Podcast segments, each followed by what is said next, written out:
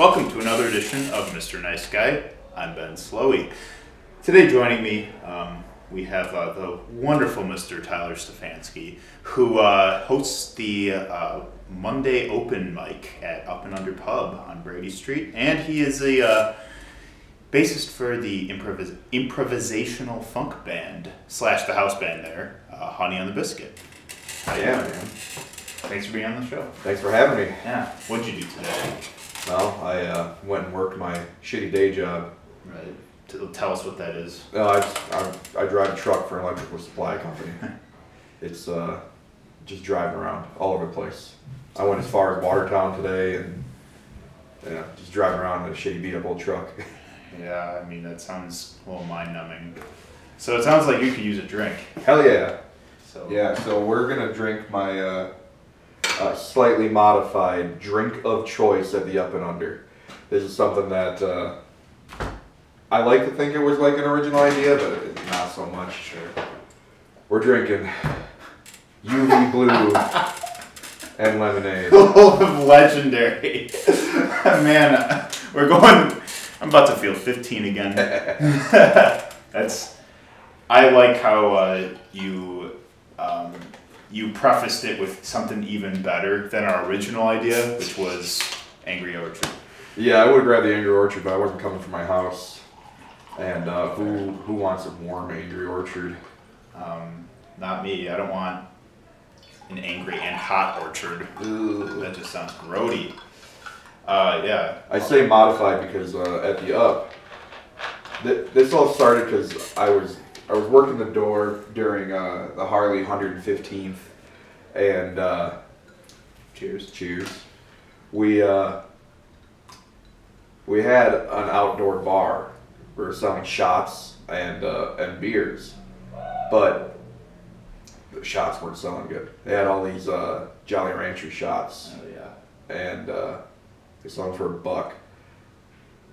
And nobody wanted any, so I was like, well, fuck it. Let's take the blue raspberry Jolly Rancher shots and mix it with lemonade. And it was the best drink I had had all day. Mm. That does taste like a Jolly Rancher. Oh, hell yeah. Holy shit. Yeah, and uh, the one I have at the up, it's a special bottle mixed by by Timber. He's been the bartender there for like well over 10 years. Mhm. Like I, I've known Timber since I was sneaking in underage at that bar, Right. Yeah. and he's been a bartender on Brady Street for 20 plus years. Yeah. He uh, he takes like a at least hundred proof vodka, and he puts in, I believe, 18 Jolly Ranchers into it, along with triple sec and Sprite, and just lets it Dude. disintegrate. what the fuck? But you mix it with the lemonade, it tastes like a Baja Blast. Really? Yeah. Damn. That sounds like a frat party's dream right there. Oh yeah. Well, I, I don't drink anything that doesn't taste good. Yeah, no, that's that's fair. That's why I never invest in liquor. I like I'll drink liquor if it's provided for me. I'm not gonna say no, but Yeah. I'm I mostly drink beer because I just love the taste and it's just It's readily available. Yeah, and it's crisp, but it's fucking painful to be taking shots of you know this like you know 80 proof vodka or tequila or like it's it's I don't enjoy that. You know, it just makes me recoil. Yeah, like I'm not gonna drink anything that I'm not uh, enjoying. My my one shot of choice usually has been uh, this bottle that I've been keeping behind the bar. It's a bottle of Captain Morgan 1671 blend. Ooh, okay. From what I'm told, it's a seven time spiced rum. Wow. Has a finish like a snickerdoodle cookie. Man, they got some real treats uh, here at the Up and Under. That, that's an awful book treat. Yeah, Yeah. they seems like they've got all these candied drinks there, but uh, I'm I mean I'm here for it. Gotta hide the taste of strong, cheap liquor somehow. Yeah, yeah, right.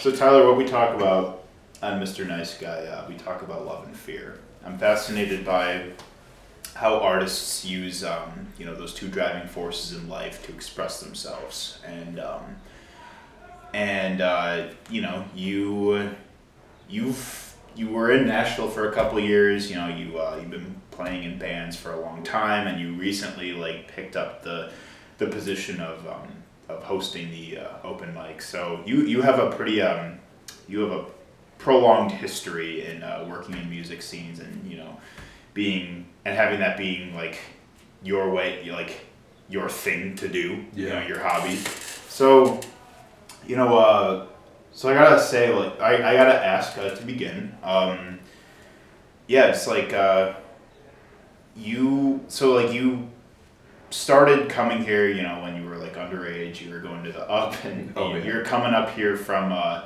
was it racine Racine, yeah. yeah so my, my band in high school was a band called 13, Mm. and uh, I booked my first show at the Up and Under when we were still juniors in high school. yeah But uh, if you have a, enough of a beard and don't go up to the bar and order drinks, they don't ask.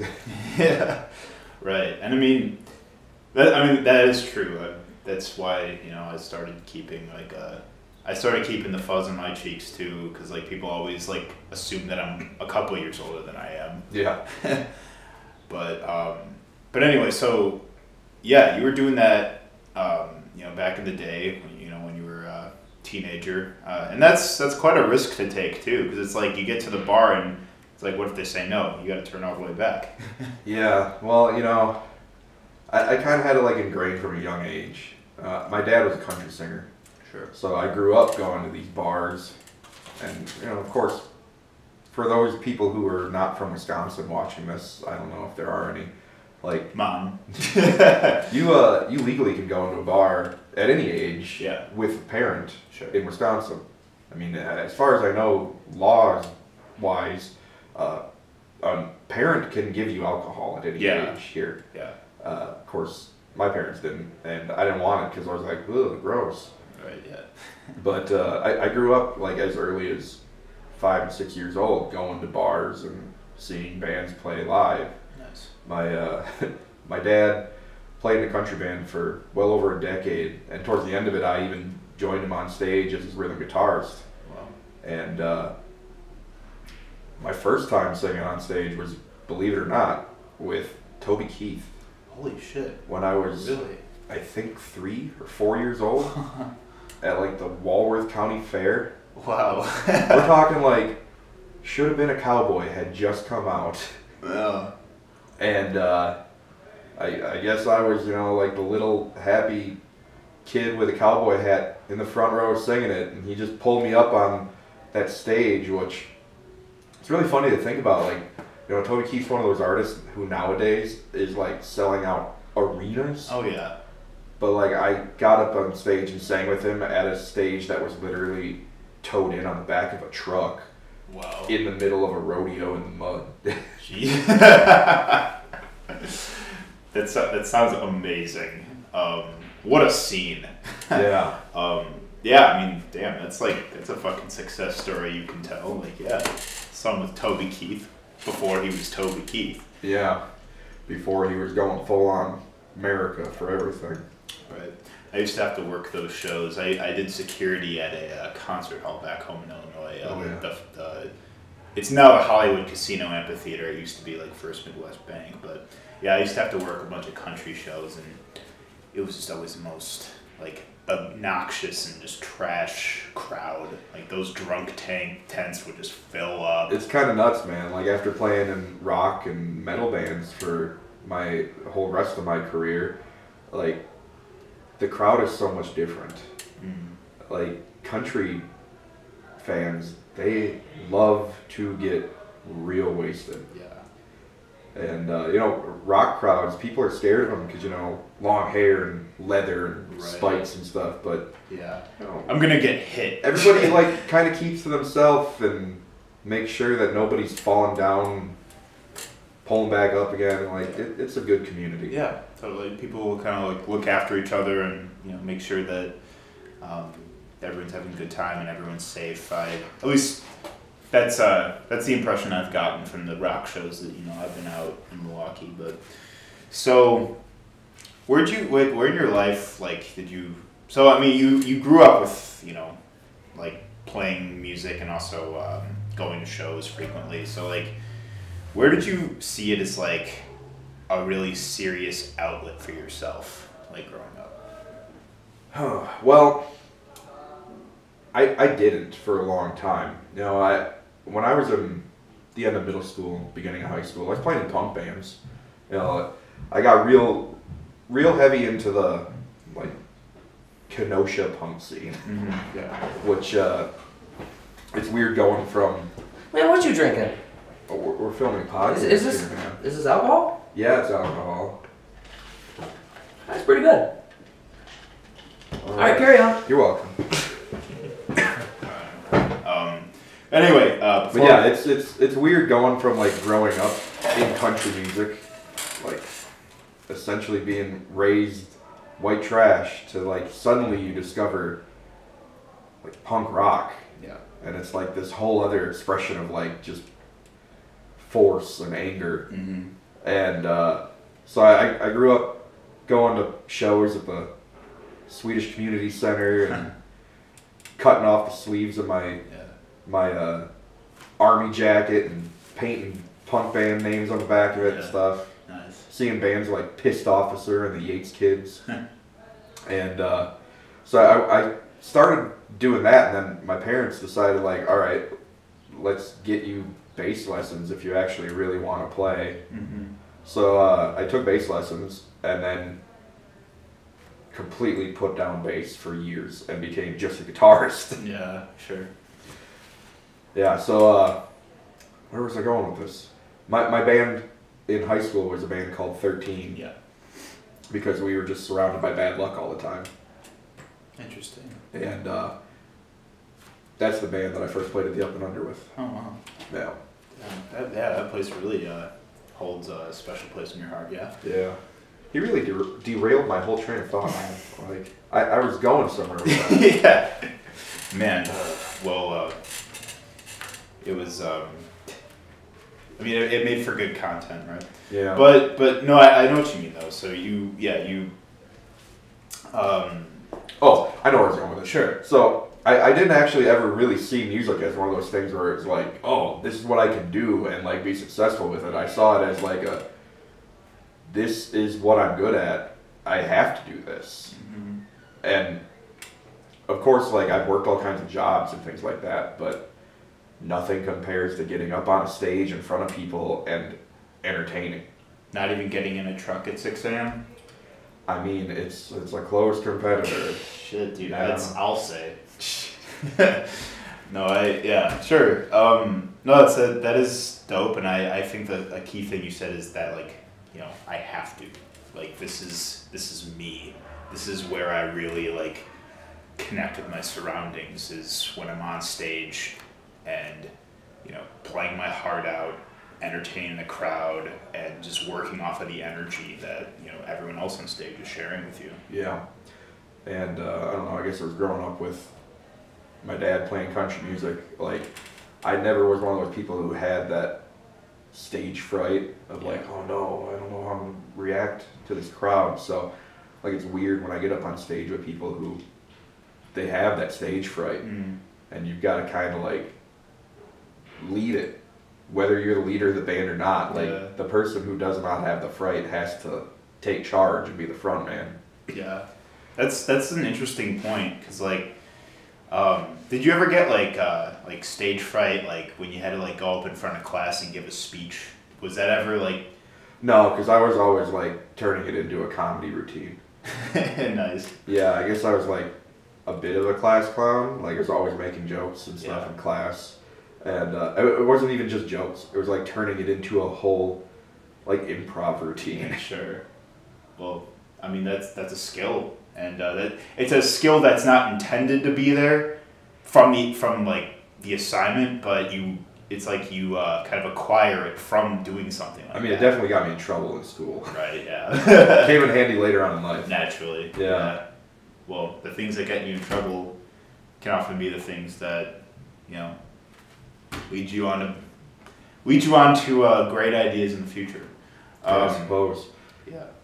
So, um, so yeah, you um, what made you uh, because because you moved to Nashville for a while, like what what uh, enticed you to you know relocate? My apartment burned down. Yeah, I had a uh, I had a big loft apartment over on the south side, and uh, my girlfriend and I were already at a point where we weren't going to be able to afford to live there anymore. So we are like planning, like, okay, I guess we're gonna have to pack up all our stuff and move. So we did just that, and our power was off because I was like, well, fuck it, I'm not paying for the next week of power before we move out. So uh, we went to go sign stuff over to the the uh, manager, and she's like, "All right, well, I'm gonna go turn your power back on." Oops! Somebody had knocked a cardboard box onto the top of the stove and turned it on, and started a fire. Jeez. Ran up there like. I had to fucking throw my laptop up on top of the bed, like save the laptops. Yeah. And then when we finally got up there after the firefighters had been in there, it was like guitars just floating in water. Oh my god, They had terrible. kicked one of my Telecasters like to get to the window. Yeah. What was like the most heartbreaking thing you lost in that blaze? Uh, my record collection, Oh man. and it wasn't. It wasn't just like the record collection losing it because of that. It it was like they they were all replaceable records, but the majority of them were like my dad's records from when he was my age. Yeah. Uh, so like all these classic Rick Springfield records and Huey Lewis and the News and stuff, just like stuck together. And then all the records of bands that I had played on shows with, like melted, bent over in half and stuff. I would literally like be. I would just be so struck with grief if that happened in my record collection. I can't Yeah. even imagine. Um, that actually, strangely enough, my dad's record collection got destroyed in a flood, um, which is why when I started record collect- collection, uh, uh, unfortunately, I couldn't ask him for uh, any hand me downs or anything. But yeah, Yeah. got destroyed in a disaster.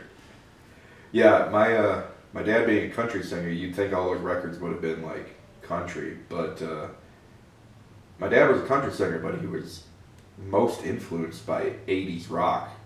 We're talking like Rick Springfield, Yeah. which a lot of people just know him for Jesse's Girl, but he's got a lot of good songs. Mm, yeah. Um, the Cars, uh, Foreigner, Nice. Journey, all that kind of stuff. Nice. yeah. So I got the crash course Yeah. Right. just by like going through my dad's old albums and CDs. You- following that um, that tragic event, um, you decided to relocate. Why Nashville? Well, okay, so in the fire, like all my furniture had been wrecked, and oddly enough, the only things that really survived, even though they were right underneath the sprinklers, were my Hot Rod DeVille, my, my main guitar amp I used, Yeah. and my old 1969 Hammond organ Sure. that I had hauled up to the fourth floor of a loft apartment and played in this place that was just like 20 foot ceilings. I felt like Phantom of the Opera every time I played the thing. But uh, I somehow that survived. So I moved like what was still kind of okay into a storage unit and was just like sleeping on couches for a couple weeks while I figured out what to do.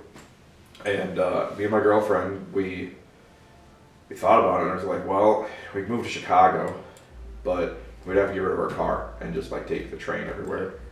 I don't know if I really want to do that because I tend to like haul around a lot of shit as a musician. Mm-hmm. And then my thought was like, oh, we could move to LA. I mean, I've always wanted to, and I've never been there. Right. But then I thought like, oh wait, we could go to Nashville because like I've been there enough with my parents, and I know the place like the back of my hand, or so I thought. And uh, I just decided like, well, fuck it, I'll just start applying for jobs there, and I got a job, and we moved down there Nice. and uh, yeah, it was uh, it was different because all my experience growing up going to Nashville was pre-flood.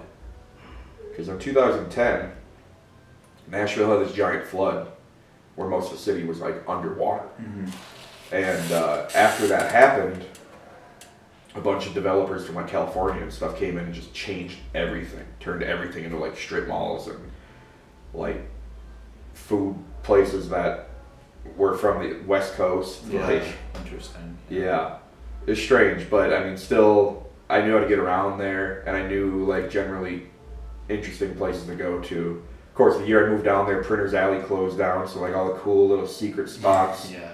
went away. Yeah. And then everybody started moving there because of the TV show Nashville. Right. Yeah. Yeah, place just can't handle the amount of people that are living there now. I believe it. Yeah. That's. I remember you were telling me a little bit about that when you first mentioned that you were living down there, and you also mentioned that like, just like the musicians work tirelessly down there, like playing multiple gigs in like one day. Yeah, from my experience down there, like musicians aren't doing it because they have to play music and they love to play music. They're doing it because like it's a good money maker as long as you're playing covers. Yeah. Yeah, when I was down there, I, uh, I experienced a little bit of the Broadway circuit, which the way it kind of works is uh, there are bands, but there's also just like groups of musicians who get booked to play at one of the many, many venues down this one road where all the bars are. Mm. And they have live music from 10 a.m. until bar close every night. Yeah. So you might jump on with a band at one end of the street and play for four hours, and then haul your stuff to the other end of the street, play for another four hours with a different group of people. Mm-hmm. And then if you're really feeling it, you go like down Second Street to one of the like off Broadway bars and play for another two or four hours. But it kind of works like everybody knows the same three to four hundred songs just off the top of their head. Right. And then there's this sort of unwritten rule in Nashville that you have to play any song for twenty dollars. If somebody tips you twenty dollars, you have to figure out how to play that song and play it. Yeah. So I've heard everything from like a country band doing Britney Spears to a punk band doing Forgot About Dre, all the same night. Wow. Tim, that's quite a mix there. Yeah. Um, it, it is always interesting to see like uh, like um, bands playing unlikely covers to their stylistic drive, like you know what you wouldn't expect them to play. For example, like uh, shout out to Will Frank and the Goodland Gang because those guys play all kinds of fun covers. They play everything from Prince to Alicia Keys to Calvin Harris, like Man, the other night, Will Frank came out to the Up and Under with me, yeah. and uh, we did like the most different version of Wonderful Tonight by Eric Clapton. Nice. Like, it was not even the same song. It was like, wow, this is a better song now. Wow. Take note, Eric Clapton. Yeah. That's what he gets for having slow hands. Yeah. Uh, um, speaking of which, yeah, let's let's segue into Up and Under. So you host the open mic. Um, you picked that up uh, recently, like this past year, yeah. Um, it's going on like almost two now. Two, yeah, sure. Yeah, I, I came back from Nashville, and like I said, I had been a guitar player for so long. I played in bands in Nashville playing guitar. I was in an Eagles tribute band for a while. That's legit. Yeah, I had to do all the Joe Walsh stuff, but Yeah. like I don't know, too much life in the fast lane, man. Yeah. I believe it.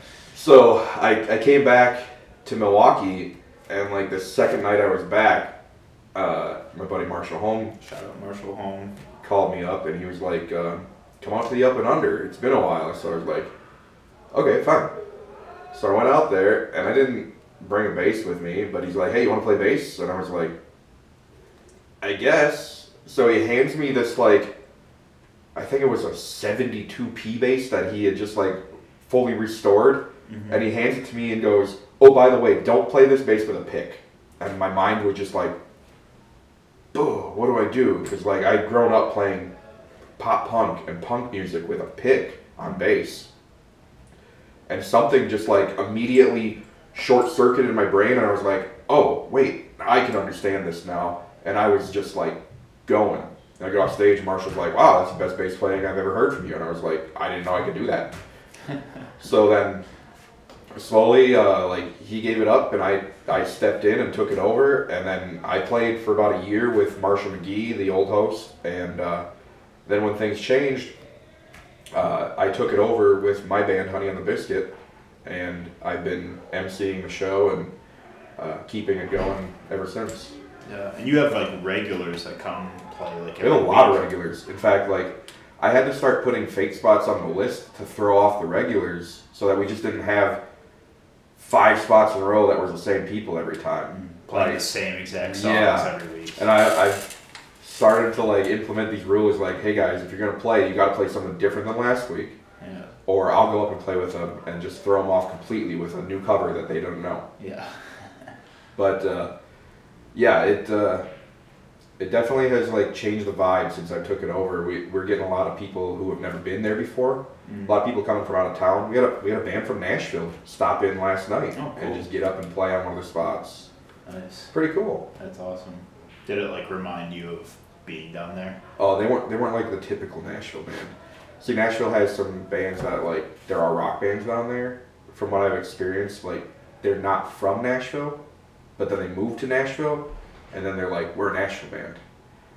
But most of them lived somewhere else before that. There. Yeah, it's really hard to get like the DIY scene going down there. That makes sense. I tried to start a band down there multiple times, and I would get responses to my ads like, "Yeah, I'm interested. How much does practice pay?" Or, or like, "Sure, I'm interested. What label are you on?" It's like, dude, I'm poor as shit. yeah, I'm doing this to to release from all the bullshit I deal with day to day. that's uh, that's one thing I like a lot more about like the Midwest. It seems like the DIY scene is just so much more prevalent here. Yeah. Oh yeah, we thrive on it. Like people are so used to not having something backing them up, and figuring out how to do it on your own that that's just the way it gets done. Yeah, I think yeah, and it it definitely like I think a DIY scene is um, it's great with building that self discipline as a creative. Um, because not you know what's going to work and what's not going to work immediately. yeah, yeah, and you have, but you won't know unless you apply yourself and do it. Yeah, And it's like stand-up comedy. Like Yeah. you have to go up and bomb to figure out what's going to actually work. yeah, you're gonna fail a number of times before you you know you find that uh, that avenue.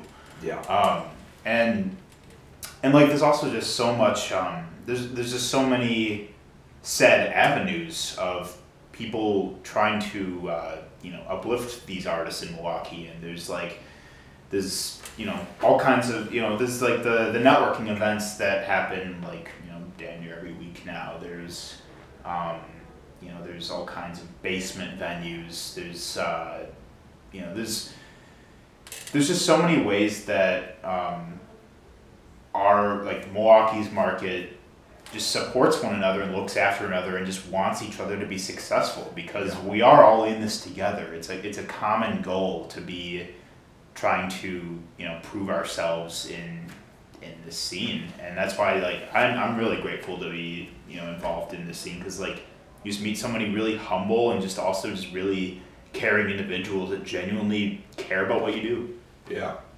Well, at, at these networking events for sure. mm. But uh, yeah. being out there and playing shows for years, you definitely run into people with some egos too. That yeah, that's that's true. There's there are some people that still are like you know might feel entitled or they might feel like they're better than they actually are. Yeah. Things. Well, you know, I don't know if it's like they feel like they're better than they are. It's like if people tell them that they're great. I mean, if you it gets to their head. if you spend all your time as an artist in an echo chamber where everybody just tells you how good you are, you're not gaining anything from that. Mm-hmm. Like you you need constructive criticism in order to make your art better. Yeah. Like that's something I welcome. Like sure, if somebody's like, "Hey, that was shitty," my first thoughts would be like, "What?" Oh, But then I'm like, "Oh, well, yeah, it kind of was." Like I see where the problem was. Yeah. Then you can work on it the next time. Right. So what what would be an example of like uh, strong constructive, good constructive criticism that you've received uh, being involved? Good constructive criticism. Uh, well, it's always nice when like someone comes to a show and they haven't seen your band before, and they mention something like, "Oh, that seemed too fast," or like, "Things seemed out of key," or I couldn't stand, I couldn't understand the lyrics. It's like you know then like, okay, we have to slow this down. For for years, and I think it's because like me and my friends grew up around punk rock, which is just like fast and loud. Uh, a lot of musicians I played with have a tendency to rush, like go very fast. Mm-hmm. But you don't realize you're going fast once you're getting really into it. It's only when you look back at the video or something like that where you're like, wow, we were going really fast. Yeah. Uh, but like it's good to have an outside source come to you and be like, Yeah. hey, that was kind of fast. Rather than somebody be like, yeah, that was cool. And then later on go to their friends like, yeah, well, they're fast. Yeah, yeah, no, for sure. Um, no, that- I mean that's, that's good. Um, I I receive constructive criticism frequently from, namely people like I really trust, like close friends that I know have my best interest in their interests, and they're just looking out there like, hey Ben, like, you know, you uh, you like uh, went too much on a tangent here, or like you you went too long talking about this, or you, you know, you might want to try to focus, change your focal point a little more, like you know, and and that's okay. Like and and that's something I've tried to adapt into like you know every episode I do on the show, or um, well, because ultimately, like you're making it for people to watch. Yeah. And like, if they have problems with it, they're not gonna watch it. right, like, yeah, yeah, it's like there's some times where you have to just like look at your your art and be like am i making this for me or am i making this for people to enjoy yeah. you kind of have to like figure out where that happy medium is Yeah, because it, yeah, it's important because you need both. You Yeah. know, um, and like yeah, and that's why it's also it's it's reassuring to have people like that in your corner that that are gonna tell you like, yo, do this differently next time or like yo like because it's like they see it in you they know that you can do better they know that you're capable of you know finding that potential Yeah. but you know you sort of going back to just the whole DIY ethic. It's like it's trial and error. You're gonna you're not gonna succeed right away. You need to do this or you need that. to go out there and eat shit once in a while oh yeah, yeah. Oh, I've uh, you learn from mistakes a lot more than you learn from like succeeding yeah. I've eaten plenty of shit. oh yeah I've dined on shit. yeah i uh i've eaten some of milwaukee's finest shit yes, uh, I can guarantee. I can recommend some great shit places. yeah Um, so where do you want to take uh, Up and Under's Open Mic? Because I know that you, it's it's been explosively becoming more popular in the last couple months. You've been having people pouring out of the bar. What do you like? What what's your like uh, ultimate goal you want to accomplish for the sake of the event?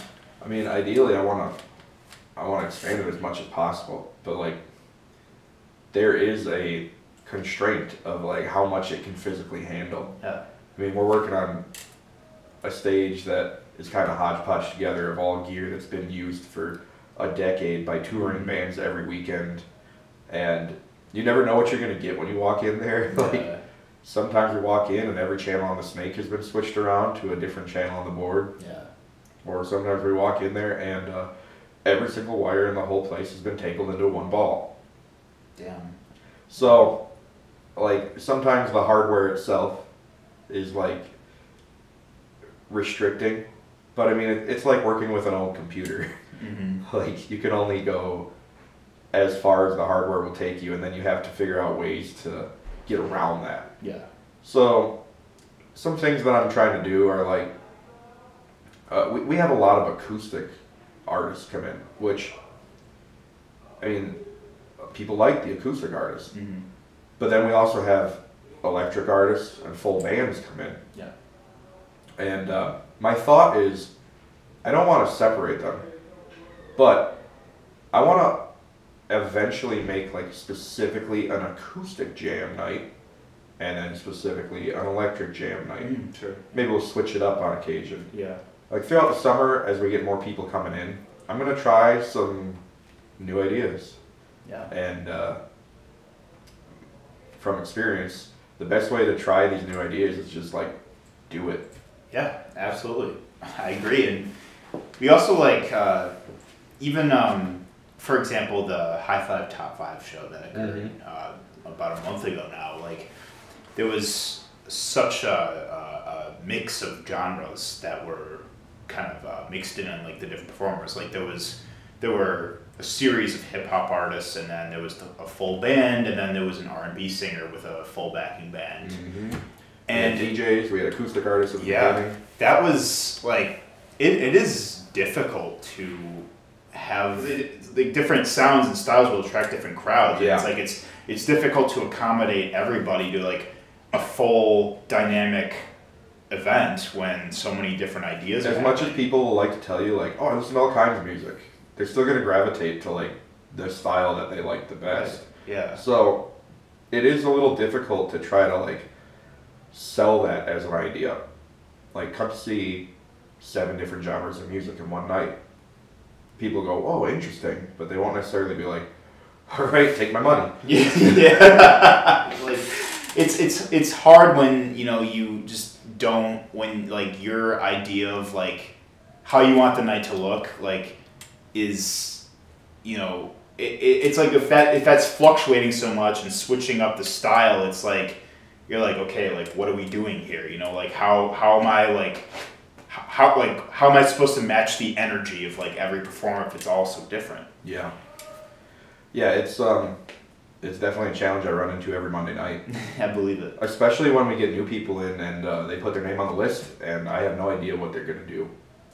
You might just have to be prepared for like all right go up there. What are we to see? I mean i have everything from finger style acoustic guitars to um, hip-hop artists who bring their tracks and we plug it in they, Mhm. they sing along with them uh, to full bands that we just throw together by going on the list and being like all right this guy's a guitar player this guy's a bass player this is a drummer instead of having individual spots, we're gonna put them all together and have them play together.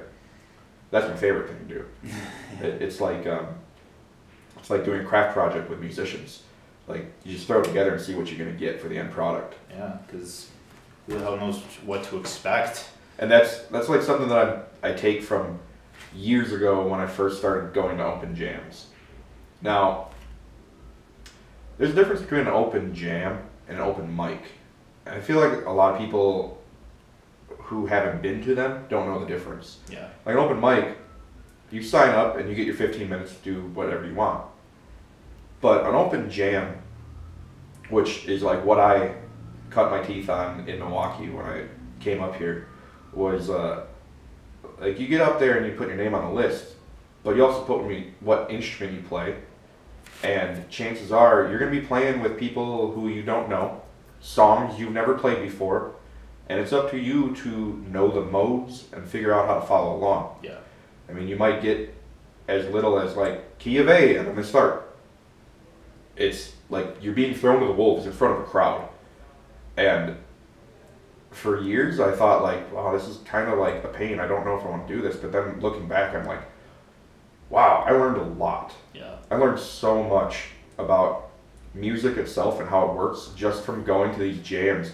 And 90% of the time, these are guys who are like four times my age up there playing music. Mm-hmm. You know, me just this uh, high school age guy sneaking in the bars with a guitar in my hand Yeah. and going and playing with like these blues legends who are coming up from Chicago to play some little tiny bar in Cudahy. Yeah.